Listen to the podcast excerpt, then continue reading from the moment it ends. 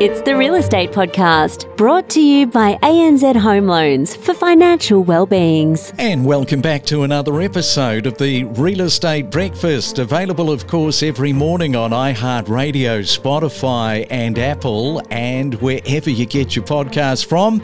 Well, the weekend is come and gone far too fast. We're Already landed back on a Monday, August the 7th.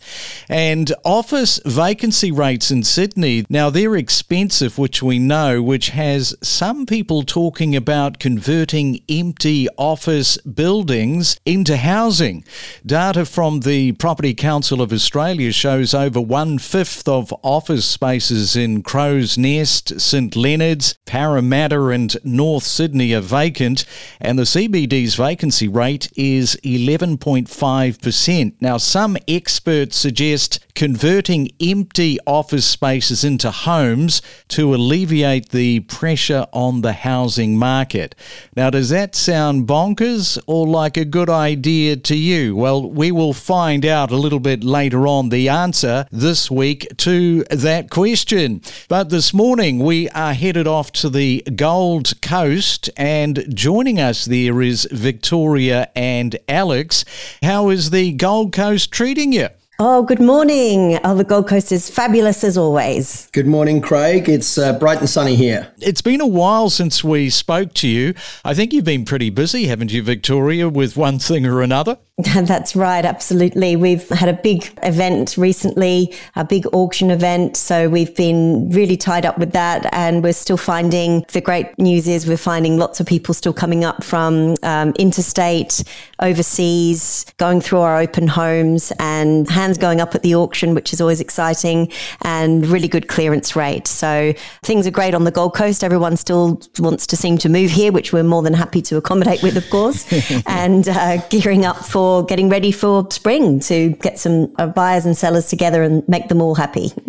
well, yes, spring, it's not too far away. Next month, it's a bit of a barometer, isn't it, as, as a run up towards uh, springtime. If you guys are, are finding some successes with those auctions now, could be even more buoyant for you next month. Certainly. So we now holding a auction campaign every quarter, not to go on about auctions, but we're just finding that there's a bit more structure coming back into the market. So it's not so run and gun as it was in COVID. And to see winter campaigns based around the end of financial year working, it, it, tells us things are normalizing since COVID. COVID to me seems like a lifetime ago, but actually wasn't that long ago. So yeah, so we're we're very keen to see what the spring and into the summer will bring us. All right, so that is Victoria and Alex there on the very sunny Gold Coast this morning. We will come back and talk more about the Gold Coast next. Each week, we bring you in depth real estate discussions, including inspiring stories from homeowners, knowledgeable real estate professionals, and economists. Whether you're a buyer, seller, or just a real estate enthusiast, we are your ultimate property podcast. And right now, it is time for another 30 second property tip, and we are going to Chris Sherry, auctioneer there in Sydney. Good morning, Chris. What have you got for us? My first tip would be to slow the auction down. Whether you would like to ask the auctioneer a question during the proceedings of the auction or even better to that, instead of asking or instead of giving a 10,000 or $20,000 bid, maybe make it a $5,750 bid or make it a $23,200 bid just to be able to make the auctioneer think and also make him stop the momentum of the auction proceeding.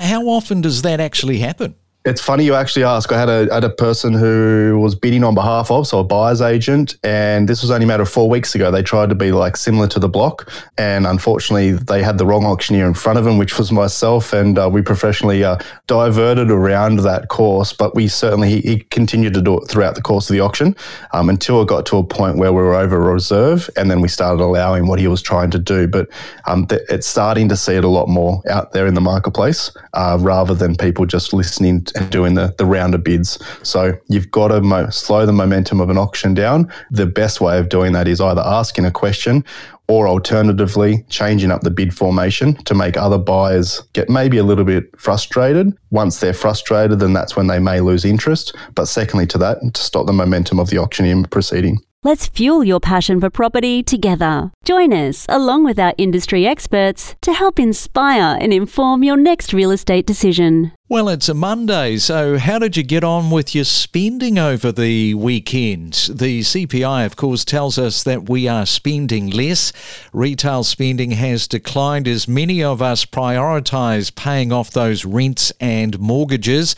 Suddenly, and this is really bad, isn't it? Suddenly, that coffee many of us took for granted is being reined in. It's being seen as a complete luxury because every single cent at the moment does count in these uncertain times.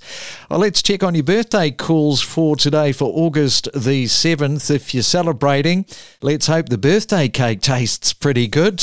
Also turning a year older is Charlize Theron, the South African actor. She's turning 48.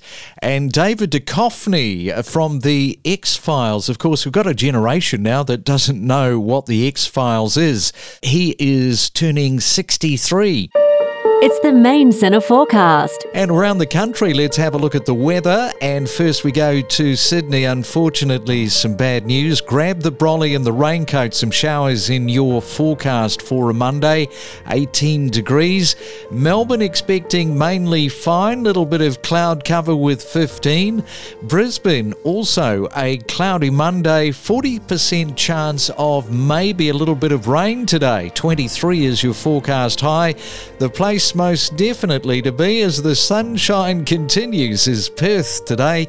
Plenty of blue sky, a little bit of cloud cover late in the afternoon. 23 is your forecast high. Remember to follow us on any of the podcast platforms so you never miss a real estate podcast. You can follow us on Apple, Spotify, and Amazon. Know your property with us. Ready to take your real estate knowledge to the next level? So are we. And it is a Monday morning. We are back with Victoria and Alex uh, there on the Gold Coast. And Victoria, I just wanted to mention some of these prices. If you have a look at Mermaid Beach, the median house price in June of last year compared to June this year, gee, a big decline, 19%. Labrador had a decline of 10%. Jacobs Well that was down 8%.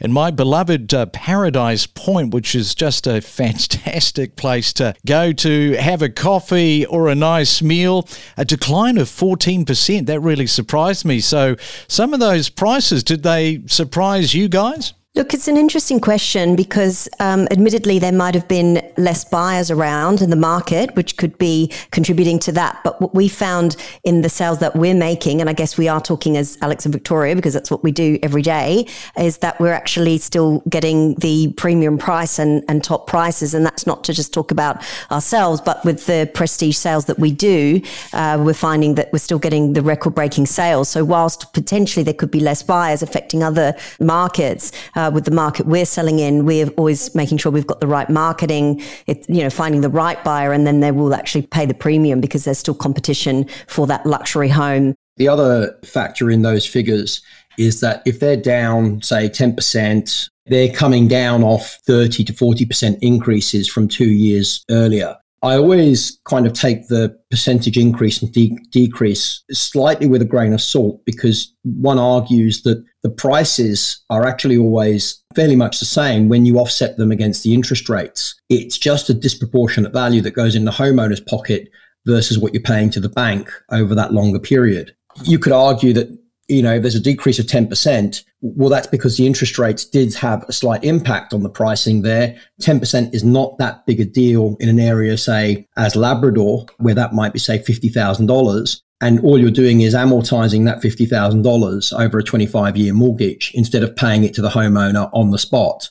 And having a look at the Gold Coast units, Now, they've been pretty resilient because if you look at the quarter up to June, in fact, the highest monthly gain among all capital cities in Australia, the rolling quarterly gains for units on the Gold Coast reached 3.9%, the strongest in the country, even surpassing Sydney's 3.5%. So, how do you feel on the ground with regard to those prices around units? Well, look, at the end of the day, they've got a finished product looking at some of those units. So they're always going to be in high demand, um, have a good yield and uh, return good for investors, good for people wanting to live there for the convenience of lock up and leave. So there'll always be an attraction there. And I think that translates through with those figures. And Victoria, what's one of the areas that sort of surprised you for 2023 there? One of the suburbs in the Gold Coast. Is there anything that really just sort of puts its hand up and says, hey, we've really outperformed anybody else? I think Paradise Waters is a bit of a shining beacon on the Gold Coast, right in the heart of the Gold Coast. Yeah. And I see, Alex, Hope Island, that median house price was in the positive side, 4% compared to June of last year. Currumbin Valley also up.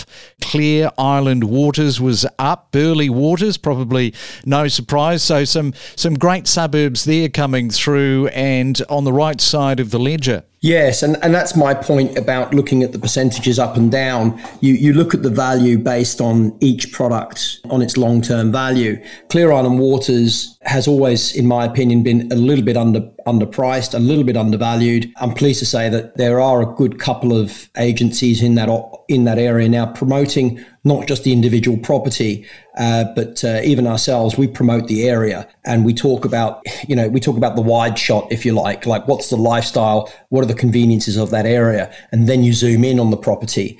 And a couple of those pockets that you mentioned are a little bit forgotten about. They're not really promoted strongly. If you say some of those suburbs, they, they say where are they? So you have to kind of expand on the on the story of the area, and that helps. And not, not necessarily Hope Island, but Clear Island Waters, very good location. Now, you mention uh, the wide shot, the zoom. One sort of uh, can now sort of navigate, segue into the movies because this is uh, another part of your life. So, zoom away with it. What's been happening on the wide shot with your film? so with the wide shot, we have uh, we had the movie that we shot actually in Perth uh, during COVID. The, that's a movie called Avarice, and that will be launched in Australia in January. And we also have a movie called Sons of Summer. So that's a surfing kind of uh, thriller. Uh, surf and slaughter is how somebody put it to me. my, my, my, favorite genre, surfing yes, and slaughter. Right. The movie has a lot of surfing in it, but it's uh, about a drug heist, so to speak, without giving too much away. And Temuera Morrison plays a character. I don't know if anyone remembers the movie uh, No Country for Old Men, where there's this kind of creepy stalker killer. Temuera's kind of got that character about him. So it's a it's a fun movie, Surf and Slaughter. We've got a couple more coming up as well in production right now. All right, well, movies and real estate, they kind of go hand in hand, and then you add a little bit of sunshine in the Gold Coast in the mix, and I reckon you've got all three sides of the triangle covered. I, I, agree. There's absolutely no need to live anywhere else. Wherever you're living, whoever's listening, leave and come to the Gold Coast. We'll see you soon. All right. Well, uh, Victoria and Alex, have yourself a fantastic Monday and we'll talk again soon. Thanks so much, Craig. Lovely to talk to you again. Thanks, Craig. Don't navigate the real estate market alone. Let us help guide you in the world of real estate every day. Make better informed decisions with the latest news and insights. The lowest sale we saw was 750,000, but of course there was a, a, one of the highest sales on the high side of Sherwood, and um, that one reached just under 5.5 million dollars. I think they've gone hard, which is, I guess, helped uh, stop everyone spending. But yeah, my prediction is it, it, will be a pause, and they'll be just checking and uh, giving themselves another month or two to make the right calls. We had about nine written offers on his property, but like we didn't disclose any of his circumstances or anything like that. Just he needed to sell. Michael's a little bit of a veteran. You've been on the show, what, four times in total? Yeah, that's right, Craig. Four times. We skipped over the one last year in Gisborne just for proximity purposes. Pretty happy in the end that we we did that. It looked a, looked a little bit messy. We connect you to the best real estate information across Australia. The Real Estate Podcast.